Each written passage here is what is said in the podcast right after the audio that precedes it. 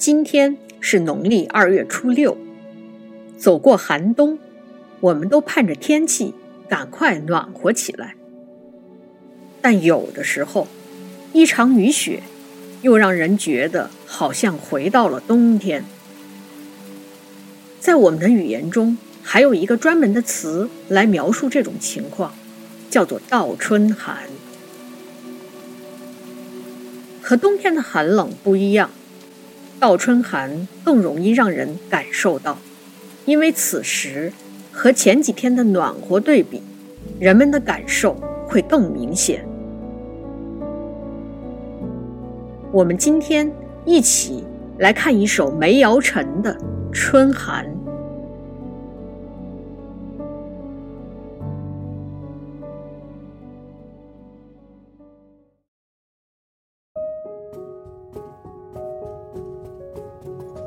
寒，宋·梅尧臣。春昼自阴阴，云容薄更深。蝶寒方敛翅，花冷不开心。鸦树青莲动，依山片雨林。未尝孤景物，多病。不能寻。寒冷是一种主观感受，如何来描述呢？既不能像天气预报一样直接说今天的温度是多少，也不能粗暴地说就是冷，冷到没法形容了。这样的语言至少不会出现在诗歌里。我们来看看诗人是怎么写的。春昼自阴阴，云容薄更深。这两句是直接写天气。春天本来应该是晴朗而和暖的，然而早上起来一看，今天又是一个阴天，而且天空中笼罩着一层乌云，这就显得更冷了。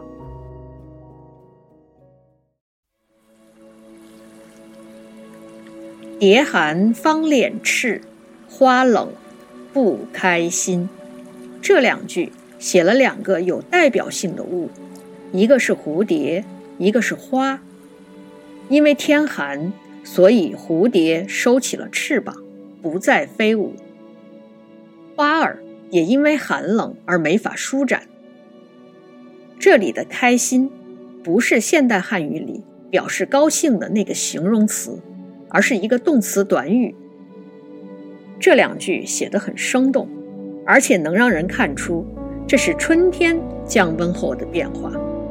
如果是写冬天的寒冷，首先是没有花和蝴蝶，其次一定不会用“敛”和“开”这样的动词，因为这两个词是表示暂时无法舒展。写冬天，就会像岑参那样说。风掣红旗，冻不翻。不仅冷，而且是持续的冷。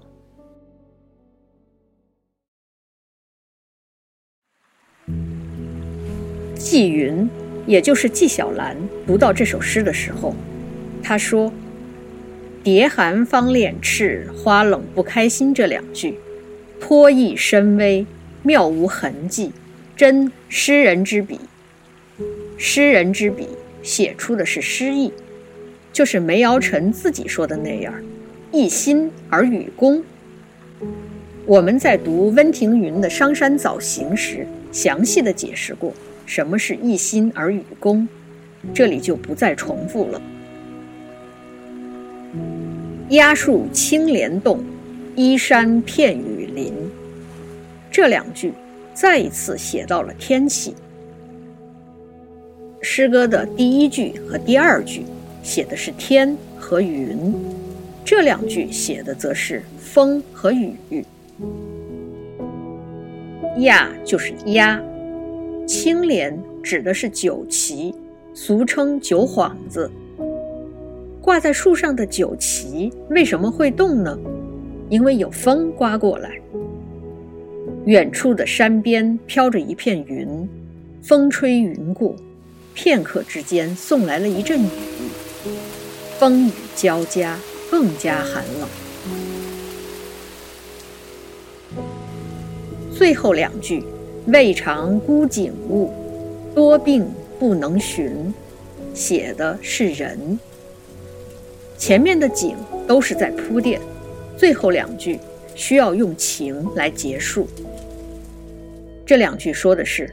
从来不想辜负大好春光，然而现在因为身体欠佳，所以不能出去体会春天的美好了。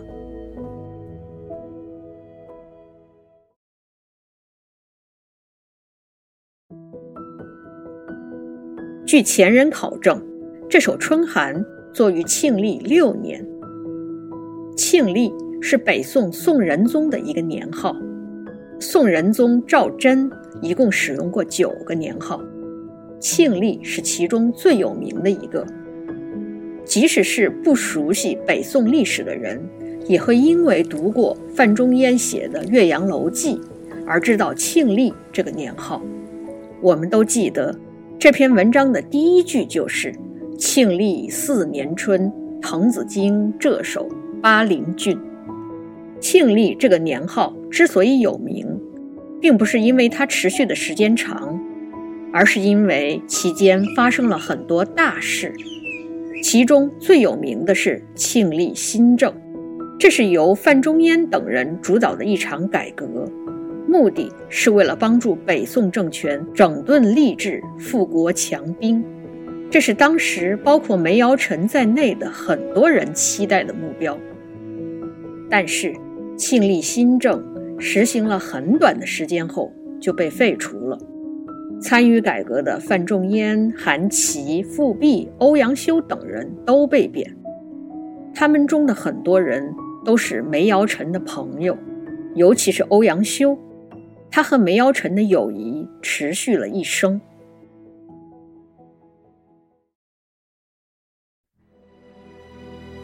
如果。仅仅只是社会大环境的变化，个人也许还能营造一个让自己能暂时安定的小环境。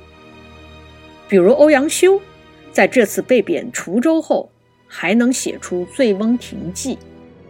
梅尧臣则不同，除了社会环境带来的失落和苦闷外，他的个人生活也遭受了大的变故。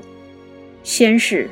与他相伴十七年的妻子去世，接着他的一个儿子也夭折了。这样的不幸对梅尧臣打击很大。如果我们读他的诗歌集，会发现这个阶段他有不少作品是在哀悼自己的亲人。所以这首诗里，当我们读到“未尝孤景物，多病不能寻”时，会对诗人。多一份理解和同情。梅尧臣请欧阳修为自己的妻子撰写了墓志铭。今天，如果我们翻阅欧阳修的文集，还能找到这篇叫《南阳县君谢氏墓志铭》的文章。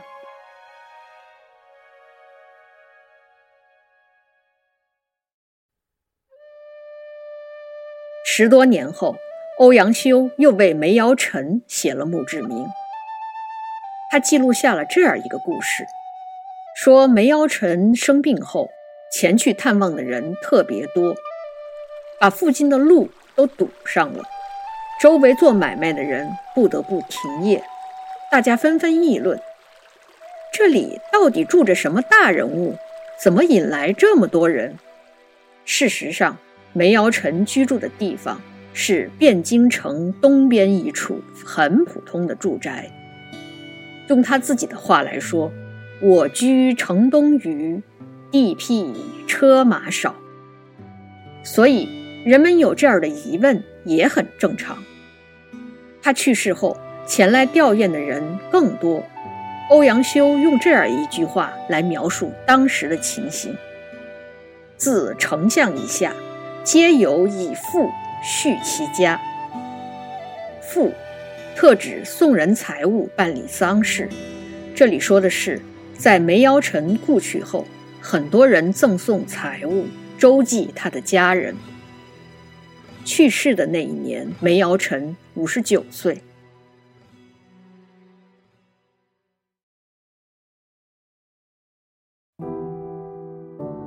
我们今天读宋朝的诗歌，会感受出他们与唐朝诗歌的不同。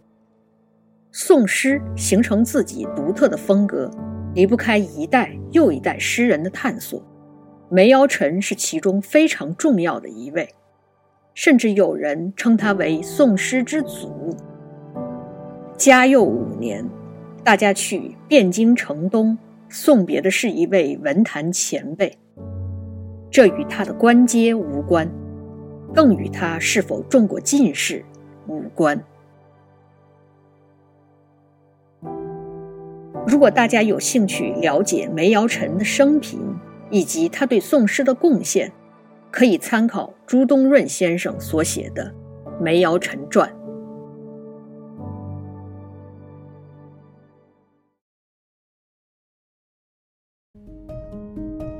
春天。到夏天不是一步完成的，气温会有起落，天气会有阴晴，但从春走到夏的趋势是不会变的。